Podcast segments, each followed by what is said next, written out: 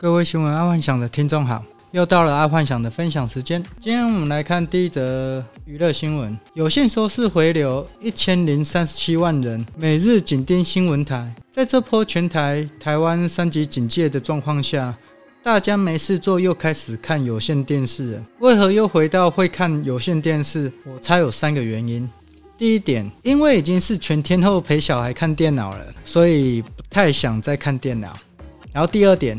因为同一时间啊，一堆家长线上上课跟上班，网络卡死，然后再来是第三点，太长时间在家与小孩相处，耐性变得很差，不想等待。因为毕竟看网络电视的话，它会有一点等待时嘛，然后看第四台就不会，所以当然是看第四台方便又快速啊。所以说第四台业者应该趁这一好好经营一下，应该有机会把一些老客户拉回来。不然第四台啊，应该在这几年本来应该会被扫进历史的灰烬。说实在话，如果不是这一波疫情啊，我们家不太看第四台的。虽然是有第四台啦，然后我所知道的很多家里为了小孩啊，他们都直接把第四台给废掉。好，再来运动新闻：戴资颖奥运摘金天利多，西班牙名将马林动刀退出奥运。在泰国打败戴资颖的西班牙名将，因为膝伤退出冬奥。看来这一次戴资颖的冬奥金牌应该是十拿九稳了。现在除了疫情之外啊，应该戴资颖是找不到敌手了。所以如果戴资颖有出现在运彩啊，买他是冠军就对了。好，再来国际新闻：内卷与躺平之间挣扎的中国年轻人。目前中国大陆年轻人当中出现了“内卷”跟“躺平”这两个名词。我先来解释“内卷”这个名词好了。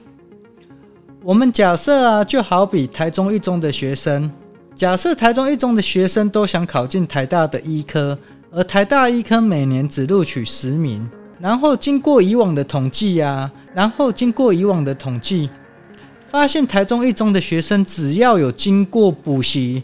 而录取台大的医科比例啊，占蛮大部分的。而后这个消息就传开了，就整个传开在那个台中一中这样，每个台中一中的学生就都去补习了。但台大医科其实录取率一样是每年是十名，台中一中学生并没有因为每个人都去补习而造成有更大的优势，所以一样的，在出了社会之后，为了卡上好位置，去做了进修。结果每一个人也都去做了进修，但好位置就是固定的，也没有多出来。这个状况不知道各位听众有没有听起来很耳熟？是的，内卷这个问题早在十几年前就发生在台湾了。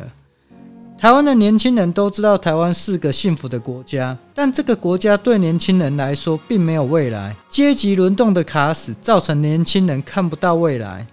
而台湾在这个内卷十年后。创造了一个新名词，就是小确幸，也就是所谓现在在大中国大陆躺平吧。既然努力付出没有希望，就保持着能坐就别站，能躺就别坐的一种新观念。而这个其实就是我们在台湾讲的小确幸。其实这个讲起来蛮蛮不好的啦，但是好像目前。全台湾的学者、专家、政治老板都无法可解决，所以对于年轻人，我只能说，如果在国外有更好的工作机会，就去吧。因为在台湾工作机会的好位置，基本上每一个都被卡死了。然后。大家又不肯退，所以有好机会就往国外发展吧。好，再来生活新闻，再来生活新闻，学习吧！儋州涌入百万人线上学习。现在台湾学校都在家视讯上课，但还是蛮多家长怕小孩跟不上，所以给小孩安排线上课程。一度这个学习吧涌入了百万人学习，所以爱幻想在猜啊，会不会未来学校？只要上一三五，礼拜二、礼拜四会让小孩在家自学。